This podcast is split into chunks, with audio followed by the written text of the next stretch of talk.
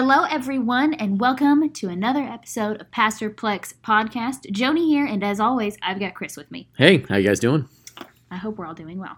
Um, so, this question comes from um, our, our, series that we're in called Who's Your Trainer?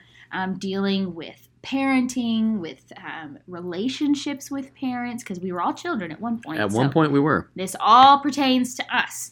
So here is our question that I kind of experienced a little bit as I was going through the dating realm, but interested to hear what you have to say. Yeah.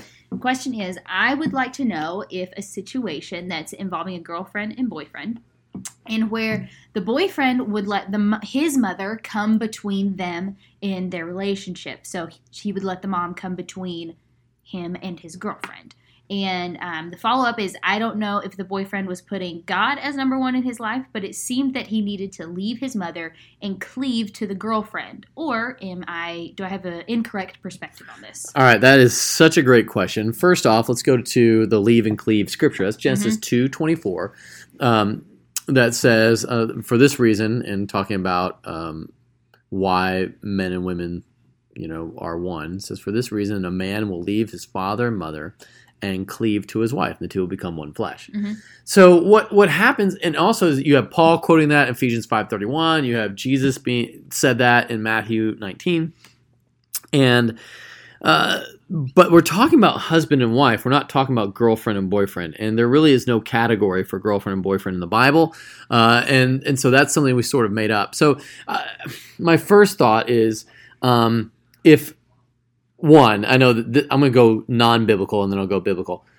if a woman is dating a man that is still and again, I don't know how old we're talking about here. This could be like if it's a teenager, of course the mom's going to get involved because Absolutely.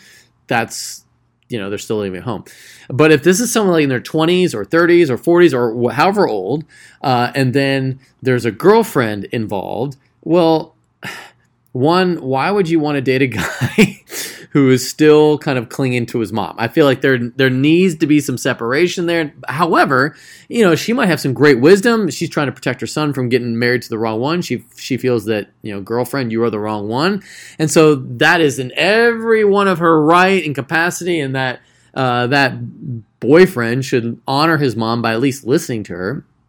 But at some point, when he decides to marry said girlfriend, then things change. So, so first off, you know, from a secular, even like non-biblical point of view, a girl that's pursuing a dude that uh, is kind of clinging to mom, I'd just be a little wary of that. Biblically, there is no, um, there is no Bible verse that says girlfriend and boyfriend, you know, leave your leave your mom and cling to your girlfriend. In fact, just the opposite. Mm-hmm. Uh, you should have your your greater loyalty should lay with your family. And so I feel like that's where you know this person asking the question. I don't know if it's going for themselves or somebody else, but what what really is happening is you're you're trying to equate marriage to girlfriend boyfriend realm, and you just can't.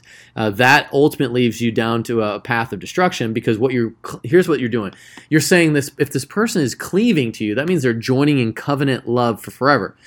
Uh, and girlfriend boyfriend is transactional by nature because mm-hmm. the breakup is always possible. And so you are living in a way of like i'm going to put my best foot forward. I'm not going to fart in front of you. I'm going to hmm. i'm going to take you out on the date. I'm going to treat you nice. And if a guy doesn't do that you would probably be out right? You're like i don't want anything anything to do with that. So when you move from a transactional relationship, I'm in it until you disappoint me, hurt me, whatever, mm-hmm. to I'm in it for forever, that becomes where your real loyalty then lies in the Genesis 2:24 I leave and then I cleave to my wife.